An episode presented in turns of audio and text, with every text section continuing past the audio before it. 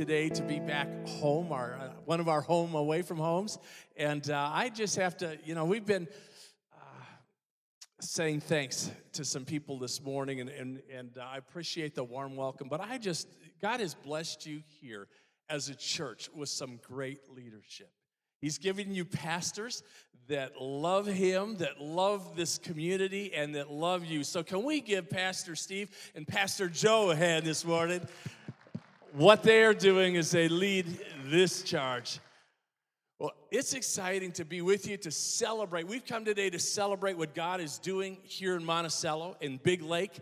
And it is evident that God is on the move. His presence is here with us, and uh, just fun to, to sense His presence with you.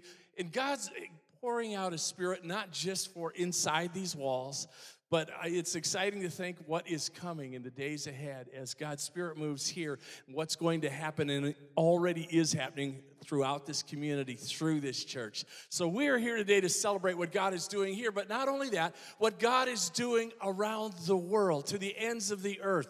Uh, in the last several months since I've been privileged to be here with you, I've had the opportunity to travel to a couple places around the world and just to, to give voice to the fact that God's Spirit is on the move the privilege this past spring of being in Macedonia and in Greece and uh, sitting around campfires in refugee camps with Iraqis and Syrians and just able to sense God's presence in those uh, settings. Just last month, Pastor Steve, we were in Cairo, and I can tell you that God has a plan to reach the Middle East. And that plan is unfolding, and God's messengers are being sent and prepared and raised up and trained and called. And so today we're here to just celebrate all that God is doing around the world. And I want you to know that students are a part of that.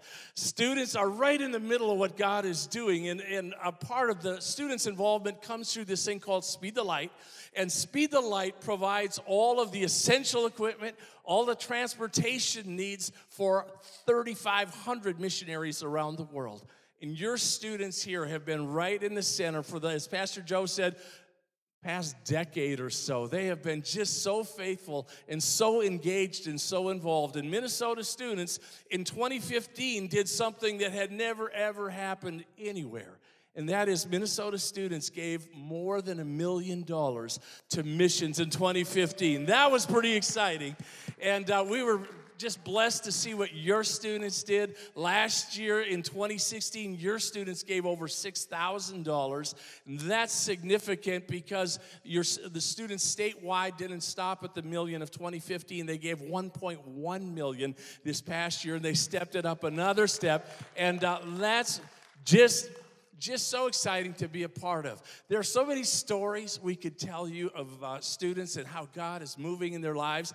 I'm going to take time to just tell one because there's uh, another person we need to hear from this morning that has come a long way to be with us. But let me just tell you one story this morning. It's a student named Jacob, lives down uh, in my neck of the woods, and uh, he's a junior this year.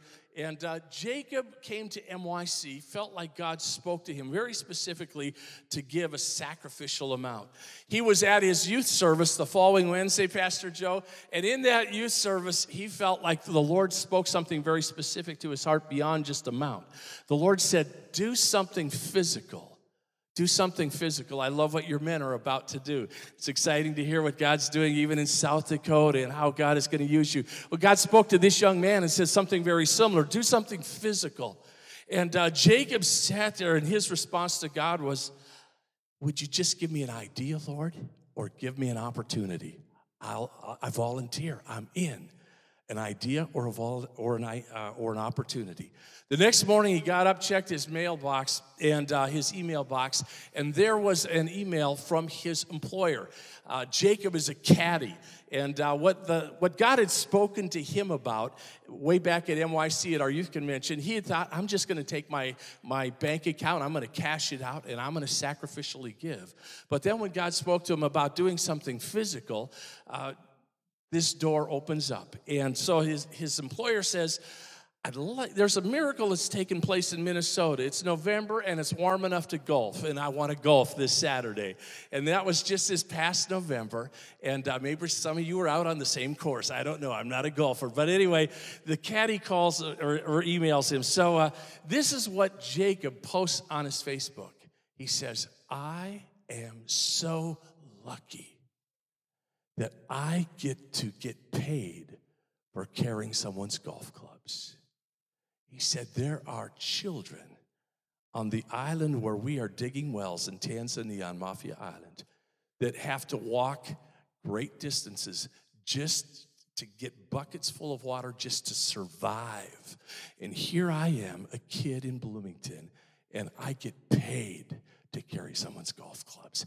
He was so excited that God had answered his prayer. Saturday morning, he shows up and uh, he begins to talk with his golfer, and he's just kind of overflowing. And uh, Jacob says to him, Man, there are students all across Minnesota, and uh, these students, their, our dream is to raise a million dollars again this year. And that dream did come to pass. And he begins to talk to him about this place called Mafia Island, which you've probably not heard of unless Pastor Joe has mentioned it here. Uh, Mafia Island, way on the east coast of Africa. And uh, as he's telling him about it, the golfer's eyes light up. And he says, Stop. Did you say Mafia Island? Now, this guy worked at General, works at General Mills. He's the inventor of Cinnamon Toast Crunch cereal. So I like him already, okay? So uh, he's golfing, and uh, they're ready to go out, and he turns to Jacob and he says, I've been there.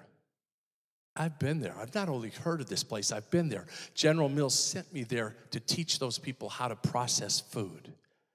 And uh, they had that in common. God spoke to the golfer's heart. Well, he didn't, maybe didn't know it was God, but God brought this opportunity to Jacob that he had prayed for. And uh, the guy said, You know what? It's not just going to be a $50 gift uh, honorarium of payment today. I want to give 500 today toward that project. Before the golf game was over, uh, the, the golfer turned to Jacob and said, If I get a birdie on this hole, I'm going to throw in another 100. Do you think he got a birdie? Yes, he got a birdie. God helped that golf ball, I'm sure, okay? And uh, before the day was over, Jacob's prayer had been answered. God had spoken, God had used a student. And Church, these are the kind of st- the stories and miracles that are taking place. Students get to be a part of it. Your youth pastor has just led the charge just with such passion here as he not only leads students to Christ, but leads students to have a heart for people to the ends of the earth. And uh, so we celebrate today what God is doing here and what God is doing to the ends of the earth. And to help us celebrate, God has sent us a guy who you're going to need the gift of interpretation to understand. Pastor Joe already referenced it. He comes all the way from this foreign land called Oklahoma. And he's got this little bit of a drawl that isn't really that bad. I just like to pick on him because he's my friend. Okay, and uh, Tom has been here before. This is a, a, home away from home for him as well. He has been to this church, and uh, you have welcomed him so graciously to come back. He has been with us and uh, helped us as our national youth director. He's helped us as, as our national Speed the Light director, our national men's director. I don't think he was ever the national women's director, Pastor Steve, but uh, most of the other leadership roles down in Springfield he's been a part of. And uh, he's been coming here. I know he's a man of God because he comes to Minnesota in January.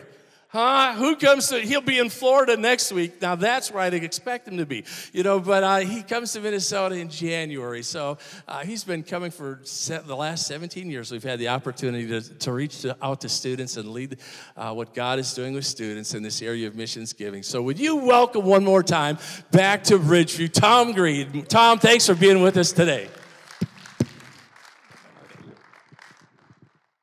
I'll tell you, after Pastor Joe's introduction, after Mark's introduction, I just feel like I am indebted to you to say, How y'all doing? I mean, I'm not from I'm not from that far south. I I was in Mississippi a few weeks ago, and I'm telling you, there you do have to pray for the translation. Every word has at least three syllables. I don't care what it is, but uh, and but I can tell you this much: don't don't fuss about it too much because it's catfish and sweet tea every night, and that's God's good. I mean, he I I spoke on a series of tours in Mississippi a couple of years ago, and every night there was a buffet here I'm uh, getting to do pizza ranches and on the Speed the Light tour. This was a Light for the Lost tour, and every night was what they referred to as the, uh, the it was the uh, seafood buffet. A seafood buffet in Mississippi is fried catfish, fried chicken, fried shrimp, fried pickles. If it can be breaded and fried and it's edible, you eat it.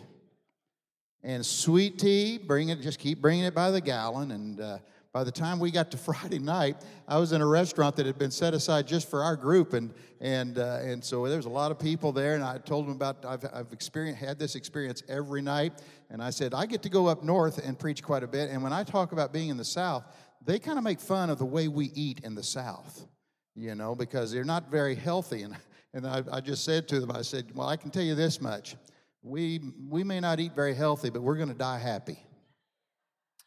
And, and when I said that, you would have thought that it was just having church and people were shouting. I mean, they, they, they couldn't have been complimented any greater than that right there. So, but I've been in youth ministries now. I was, I was telling some group uh, this week, and uh, this is kind of scary. I've been involved in some aspect of youth ministries now for more than 40 years.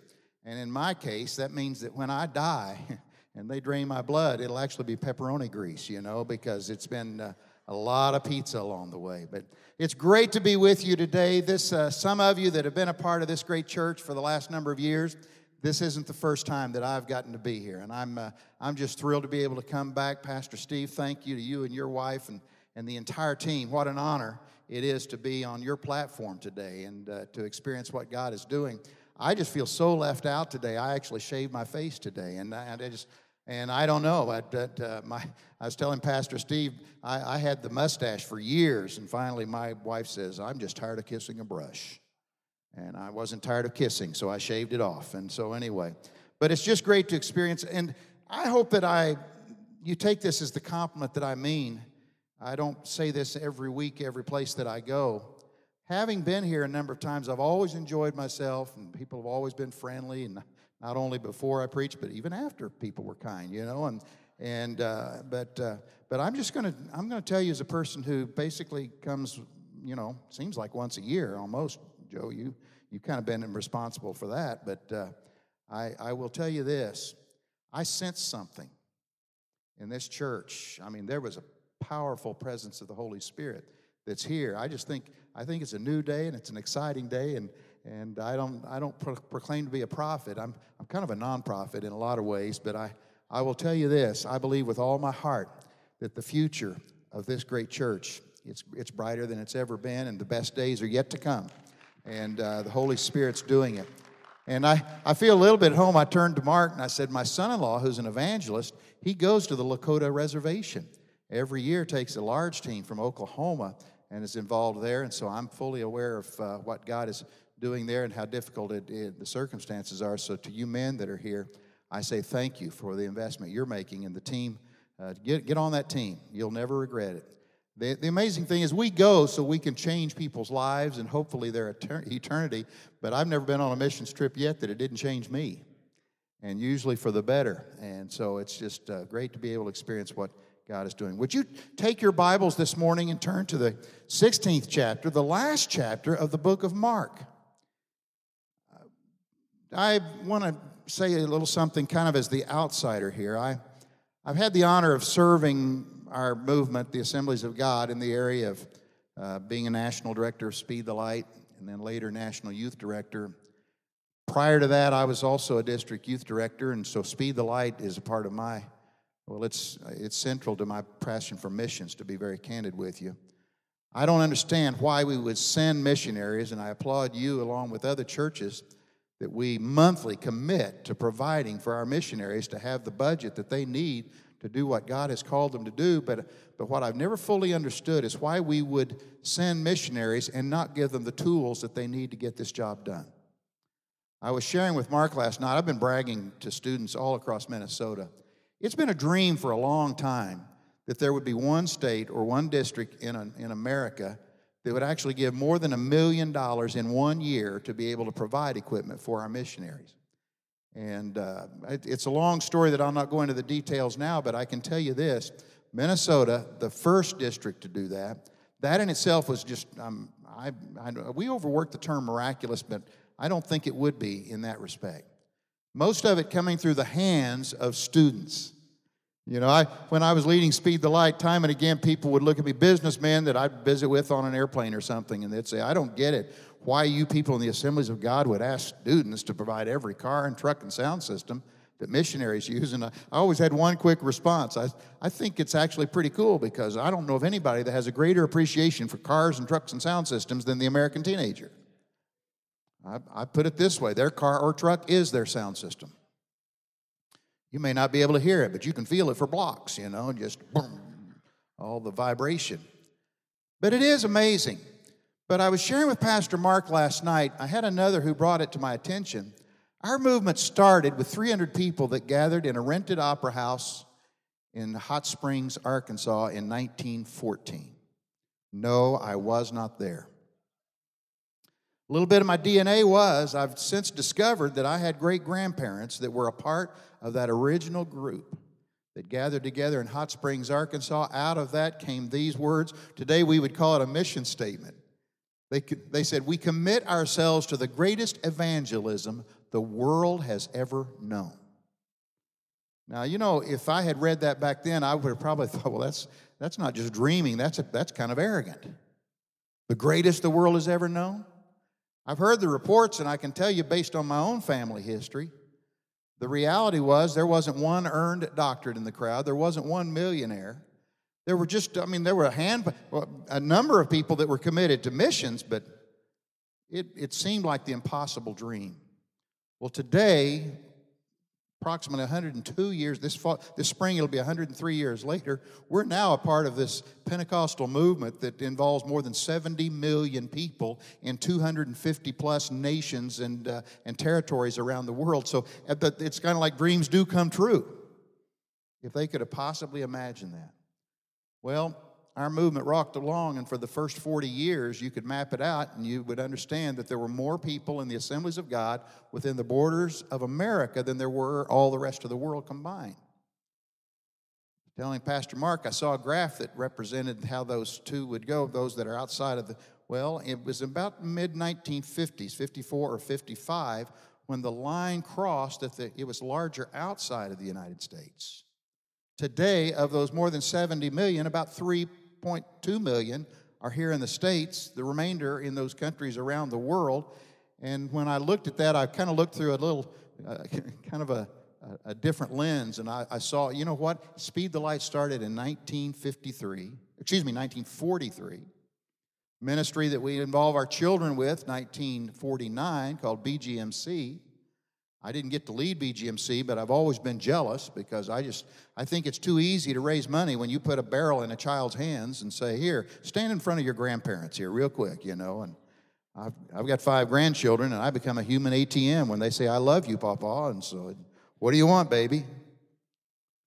Well, in all of that process, here's where I go with that. 1953, men's ministry started a ministry known as Light for the Lost. Women's ministries, you've kind of been involved from the beginning, actually. But you put, those, I refer to those, those are the support ministries, those are the providing ministries. That's when the dreams of 1914 started skyrocketing.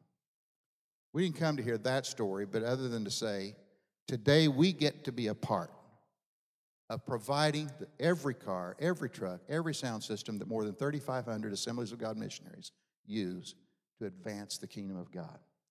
So at the close of the service, as Pastor Steve said, yeah, we're going to be asking people to, some would say, well, I thought that was the youth ministry's responsibility. I thought Pastor Joe, that's his job to do that. Well, I can simply tell you this I've, I've never known a student that didn't have, that had something to give that didn't kind of originate either in mom or dad's or grandma and grandpa's pockets. Well, today we're just going to come straight to you and ask, would you help us to achieve this dream? Would you stand with me as we honor the reading of God's word this morning? Mark, the 16th chapter, and I'm going to be very careful here. It's about 10 minutes after 11, and I know that Pastor always gets you out by 11:30. What's the deal with that? I'm, you, you had a chance right there, and there wasn't one amen, but a lot of giggles. We're going to be sensitive to the time, but it's most important that we hear from God today. The 14th verse of that 16th chapter goes like this Later he appeared. Jesus appeared to the eleven as they sat at the table. And he rebuked their unbelief and hardness of heart because they did not believe those who had seen him after he had risen. And he said to them, Go into all the world and preach the gospel to every creature. Jesus, thank you again. I can't believe that you actually trust us to take the greatest message, the message of salvation, the message of eternity with you, Lord. You allow us the privilege of being the delivery system. But Lord, if we don't do our work, then somebody doesn't get the opportunity to respond. Help us today, Lord, to not only hear the word of God preached, but God, more important than that, help us to hear that still small voice that challenges us with the get to of missions, to be a part of providing for our heroes, our missionaries around the world. Speak to us, Jesus, in these next moments. It's in your name we pray. Amen. Amen. You may be seated. Praise God. Well, I hate to open up old wounds. Let me state it up front. I happen to be a Minnesota Vikings fan. That's not because I've been coming here for 17 years. I'll give you my personal bias. Mark said, Tom he's from Oklahoma originally. That makes me sooner born, sooner bred, and when I die, I'll be sooner dead. There's a couple of guys on that team, one by the name of Adrian Peterson, who played for my team. Another one by the name of Sam Bradford. I've never had the opportunity of meeting each. I do have a signed copy of a Sports Illustrated with Adrian Peterson, and it changed my life. But it was January 10 of last year. When you're a Vikings fan, you don't necessarily have a great move in the playoffs every year, but it was our chance. January 10. It was a cold, frigid January day. I was not in that stadium, but I'll admit to you, it always amazes me how a stadium could be filled when the temperature's in single digits and spitting snow, and yet, uh, well, it was, and the, well, it, it impacted the game, and things did. It wasn't a high scoring game. It came down into the fourth quarter. The time was running out. The Vikings were down 10 to 9. Three field goals. They never, never crossed the field, uh, the, the, the, uh, the line for the touchdown, but they didn't have to. Why? Because, well, they marched it down the field in the closing minutes, came down to where there was going to be one last play, and it was set up for a 27 yard field goal. I look at the faces of some right now, and it's not going your direction at the moment. 27. Now, I got to tell you something. A 27 yard field goal, I've done my homework on this. That regular season that led to this time, of all the field goal kickers in the NFL, anything that was attempted inside of 28 yards had a 99% success rate. No field goal kicker in the NFL had kicked more field goals in the regular season than our field goal kicker with the Vikings. The offense has done their job. They're set up for it, 27 yards. The team trots out on the field. Let's be honest about it. We don't like the end result, but uh, you know what? They wouldn't have even been in the game if it hadn't been for the field goal kicker who had already put three balls through the uprights. The line sets up, the ball is hiked, the man sets it down. Everything is perfect. I have a feeling that there were probably people in the stands that were already on their smartphones booking airline tickets for the next game. There were parties that were already being planned. Why? Because we are on the march to a Super Bowl. This is the time that we get. I mean, this, this is it. I mean, 27 yards. There are people. It, it's this is uh, uh, well. The the ball is snapped. The ball is placed down. Some of you, if you're a football fan, you're ahead of me right now. I didn't get to see it that night. I happened to be on an airplane when it happened. But when I saw the replay, even I was watching it with anticipation to see what happened. But I don't even remember seeing the ball after it had been kicked. Golf was mentioned earlier. If you're a golfer, it's called snap hook to the left. The ball never came close to the field goal, it never had a chance. I didn't have to be there to know this. I got a feet. Well, I, I did watch the replay, and there were actually people cheering as the ball left the kicker's foot, only to have the air leave the stadium. He missed it. There were, I, I, I don't know this to be true, but there's kind of a, it's a modern day term. I, I, I must admit to you, I've been a sports fan all of my life. I'll blame my dad on that. But uh, I, it, it, and, and so I, I think I know more about the game than I do as far as being able to play it. But I've got a feeling in the stands, this modern day term was used throughout. Perhaps it happened in living rooms as people were watching. I've, i know, I, I think I know that this word, this, this, this statement was being used on the sidelines concerning the field goal kicker. He had one job. You ever heard that term? He had one job. Now, there may be field goal kickers in the room, and I got to tell you, I have a great admiration for such. I'm not sure I could get it five yards from where it's supposed to be, so that's, that's not the issue. But I can tell you that, that there, uh, if you've ever been a football player, you already have the attitude. I've heard it said from football players field goal kickers, they're not even athletes. They don't have to be an athlete. There's no playbook for them. You don't need a playbook. The job that you have, you kick the ball. You kick the ball while other people are practicing, while they're going through the exercises, while they're doing the lifting, while they're doing all the hard part. All this man is doing two and three and four and five hours a day. Kick the ball, kick the ball, kick the ball. He had one job. I've never felt sorry for a person in all of my life than what happened that day. Now, some in the room might be going, uh, well, as a matter of fact, somebody walked up to me earlier today. Said, Are you the special speaker today? I said, Well, probably not special. And there are those in the room going, Boy, you're absolutely right. I didn't come here to hear about football today. Please pardon the silly illustration. But in a sense, Jesus had 11 men gathered in a huddle called a table. Jesus began speaking to the 11 men that had been following after him that he had mentored for the previous three and a half years. Those that had witnessed the miracles of Jesus, those that had heard the wisdom of Jesus, not only publicly but personally, those that had experienced to be able to walk with him, talk with him, sit at a table with him, and to be in his presence for three and a half years. And now Jesus looks to the 11. Some would say, Well, I thought that he had 12 disciples. Well, remember, one didn't make it to this point. It's not King James, but in a very real sense, Jesus looked at his 11 and said, Boys, you have one job. I don't think that's, oh, no, no, no, no. You go back and you read it again, what we read just a few moments ago. You see, the one job was go into all the world and take this gospel, preach this gospel to every creature. It's the one responsibility of the church.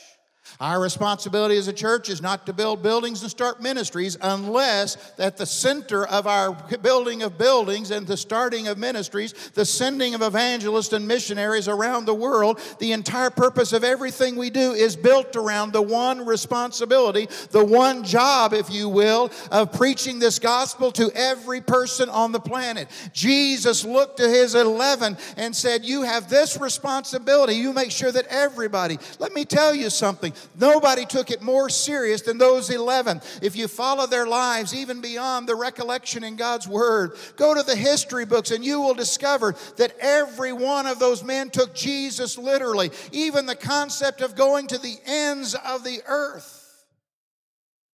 Every one of them gave their lives for the purpose of delivering the gospel to every creature. The, ten of the eleven were martyrs for their faith. And well, uh, John himself was not a martyr for the faith, but it wasn't for a lack of trying.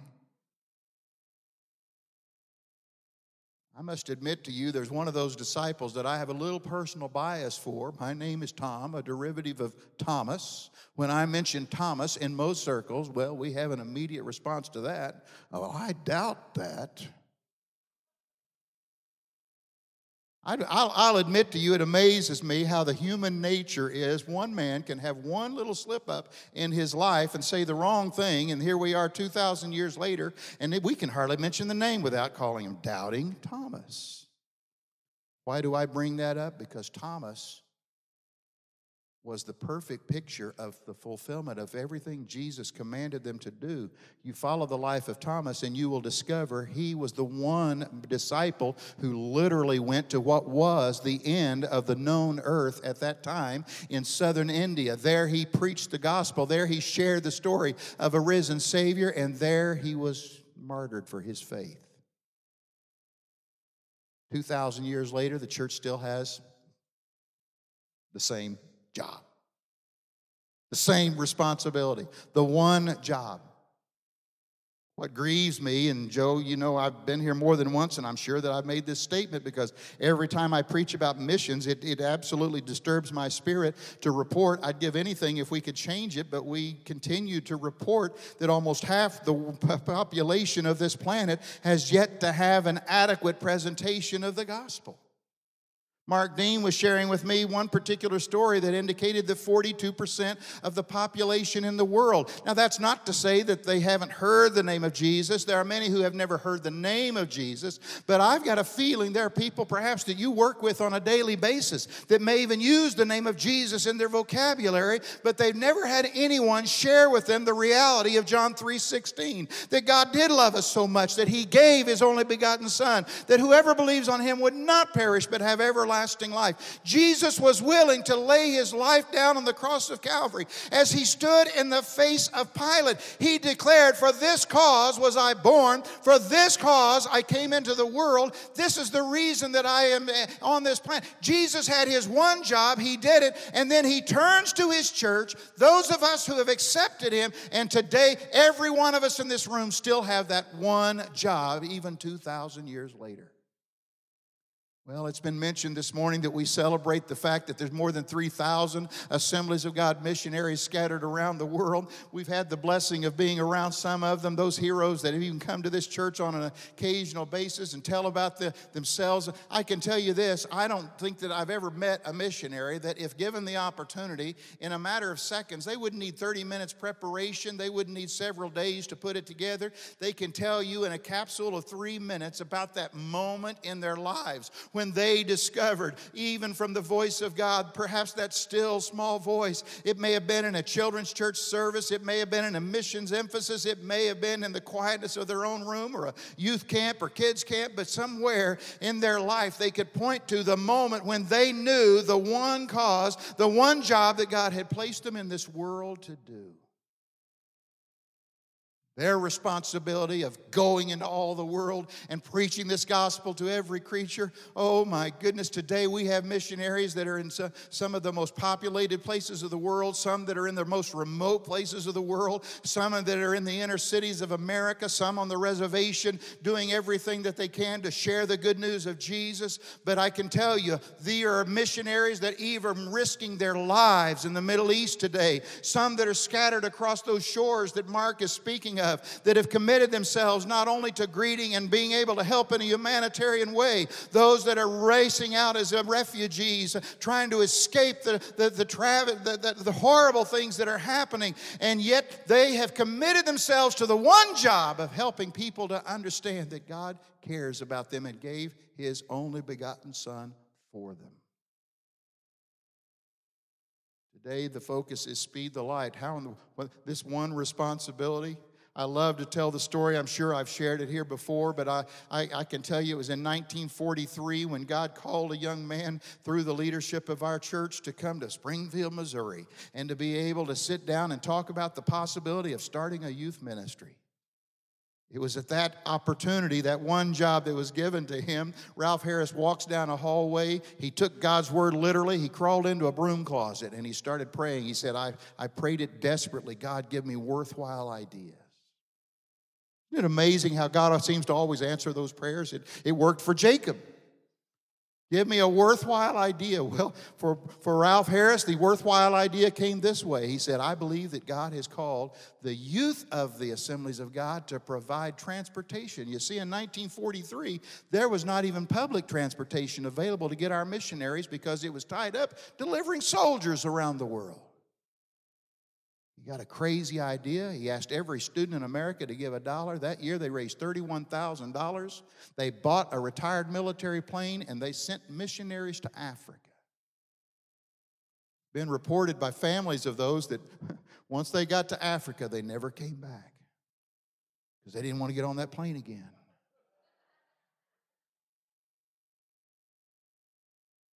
But they committed their lives to the one job. They took it seriously when Jesus said, I placed you on this planet to deliver the good news. How valuable is Speed the Light to our missionaries? Well, let me just use the words of a. I was at a national event, General Council for our movement, and I was standing at a booth and I had a elderly gentleman. I'm going to be honest with you. Every time I look in the mirror, I'm kind of changing the definition of elderly. It's always older than I am, of course. But this was a man that, quite frankly, he shuffled up to me and he introduced himself, and I apologize. I wasn't smart enough to even pick up his name and remember it. But I do recall, he said, Tom, I'm from Alabama. I'm retired now. I was a missionary to Africa for more than 40 years. He called out the name of the country. He began sharing a few items. I have a friend who's native to Alabama, and he tells me this guy's a hero. And well, I was the Speed the Light director at the time, and he said, I understand that that's what you do. And I said, Well, yeah, as a matter of fact, I, I'm blessed to get to do that. And he said, Well, I came to say thank you. I said, Sir, you don't owe me any thanks. And he said, Yeah, I really do. And I said, Well, no, I, I'm sure I didn't have much to do with that. He said, Well, people like you did. And he's, we're kind of getting into a little bit of a fuss. But then he really got my attention. He said, Would you do me a big personal favor? I said, Sir, I'd be happy to do anything I could for you. He said, You travel a lot? And I said, Oh, yeah, kind of live at airports. He said, When you're standing before students, if you think about it, would you tell them thank you on behalf of this broken down missionary for Speed the Light? I said, Sir, I'd be happy to. He began telling me the rest of his story. I'll give you the abbreviated version. When he came to the end of the story, he said, Tom, when God first called me to be a missionary, it was as a teenager in a youth camp in Alabama.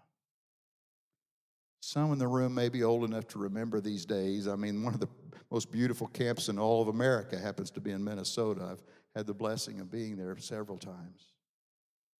This goes back a few years. He said it was in an, he, he described it, he said it was a sawdust altar. The altar itself wasn't sawdust, but the floor was. He said, I'll never forget that Thursday night when I crawled into an altar and there God spoke to my heart and He gave me a vision. And I guess maybe it was just the enthusiasm of a teenager, but all I could do was see myself preaching to thousands of Africans. I committed my life to that task. He didn't use the words, but it was His one job. Tears started rolling down his cheek as he said, Here's what I want you to say thank you to the young people. Because of Speed the Light, I fulfilled every dream that God gave me as a teenager in that youth camp altar.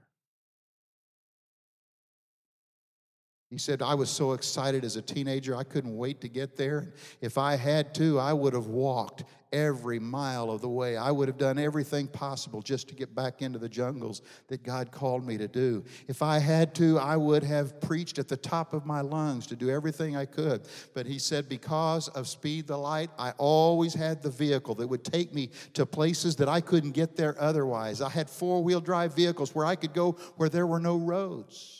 Because of Speed the Light, they always provided me a sound system. And in my case, it had to come with a generator because I was going to places that there was no electricity.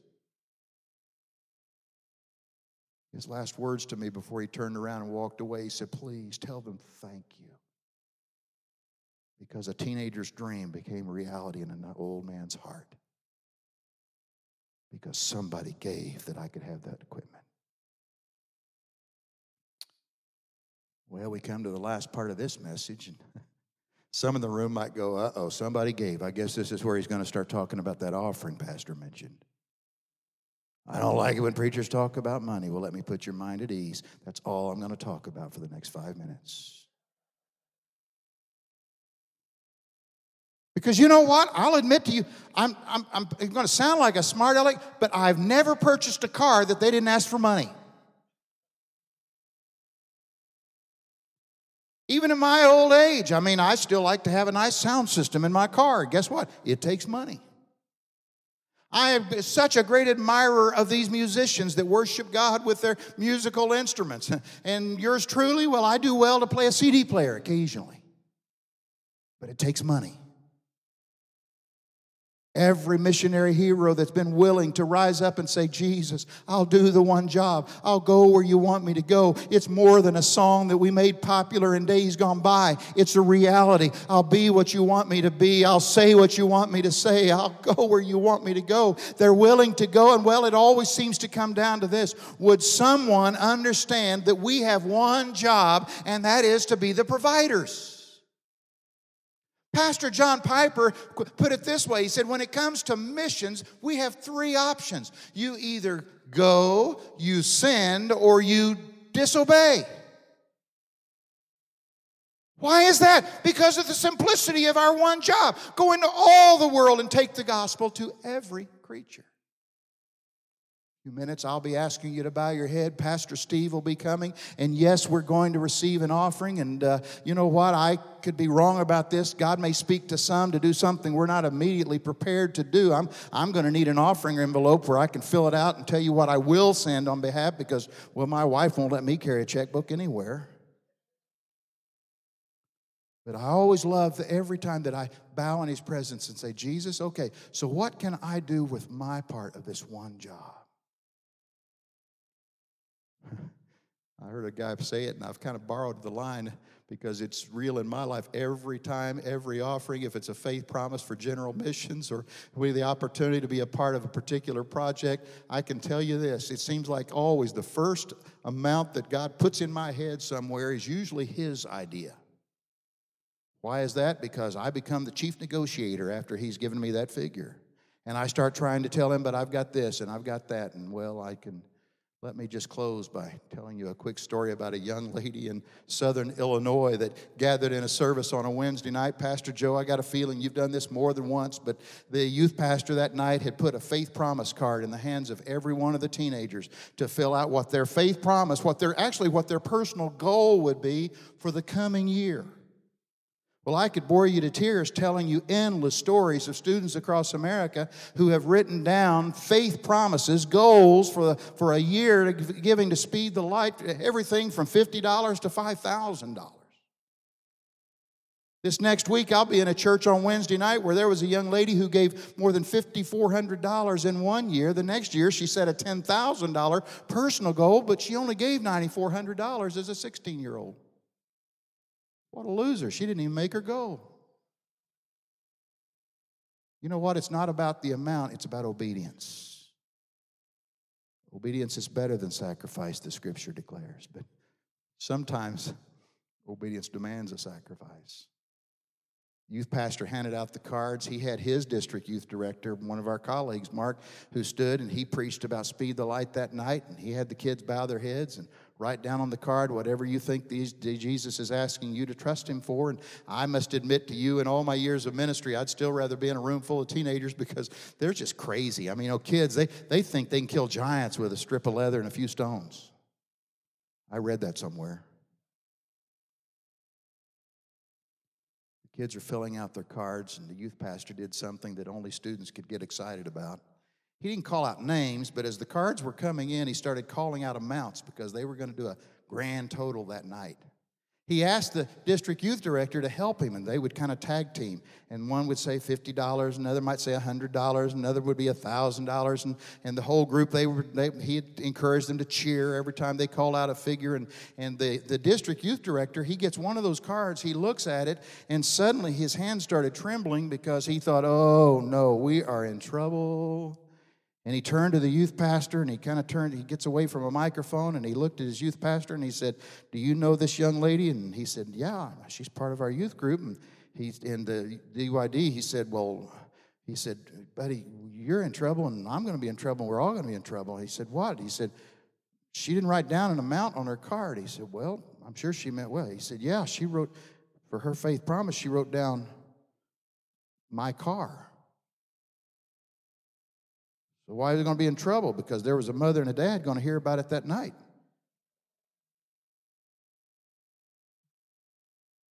The youth pastor turned to him and he said, Oh, don't worry about it. He said, What do you mean, don't worry about it? And, and the youth pastor said, Don't worry about it. She doesn't even have a car. Can't give what you don't have. They thought nothing more about it. They called out the grand total, everybody cheered, and they went to eat pizza. The next afternoon, about 3:30, there's a knock on the door of the youth pastor's office. This young lady and her mother are standing there at the door. His immediate thought was, There's a mama going to kill me right now. Instead, the mother stood by her side as 17 year old Sarah reaches into her purse, pulls out a cashier's check for almost $3,000 and handed it to the youth pastor. Sarah, I can't do this. And his, her mother looked at, looked at him and said, Oh, I've already been down that road. You have no choice. The rest of the story was Sarah had been saving and was just about to the point where she could purchase her first car. She emptied the account and gave it away. Now, I got to tell you the rest of that story before you start feeling sorry for Sarah. The rest of that story was the youth group had a goal of raising enough money to buy one of Illinois' missionaries their first Speed the Light vehicle. The missionary is traveling around the state for more than a year, raising their necessary budget. It's time to go to the field because this church has fulfilled their goal. They're going to have a Speed the Light vehicle when they get there. The missionaries, it's, it's a difficult time. I won't go into all the details, but part of going back to the field is selling your property that you no longer need. And one of those things was their car. He's trying to decide how much he should sell his car for that they've been traveling Illinois with. And he felt God speak to him, and he said something to his wife, and he expected that she would go, Are you out of your mind? He said, Sweetheart, God keeps telling me that I'm not supposed to sell our car. There's, supposed, there, there's a young person I'm supposed to give this to. He calls the youth pastor of the church that's providing it, and he says, You're going to think I'm absolutely crazy, but I think there's a young lady in your church. He begins describing the length of her hair, the color of her hair, and he said, I could be wrong, but I think her name is something like Sarah. God told me to give her our car before we leave. Now, I want to be very cautious here. My purpose in telling you the end of the story is not so that, well, if I give them the offering today, I'll have a new car tomorrow afternoon. Nope. I've never given with expectancy in that sense. But God will be a debtor to no one when we're obedient. But you know what? I'll, I'll be honest, I hate to even tell that story publicly. Because it's not about Sarah's blessing, it was about Sarah's obedience. When she heard from God, when she gave, she was the part of being able to provide the one tool that would be used by one missionary to do their one job. Today we have one job our job is easy. Jesus, thank you. As Pastor comes, Lord, to the closing moments of this service, I know there are those in the room that we're abundantly blessed, and yet there are others that it's a struggle sometimes. But Lord, one thing we can all have in common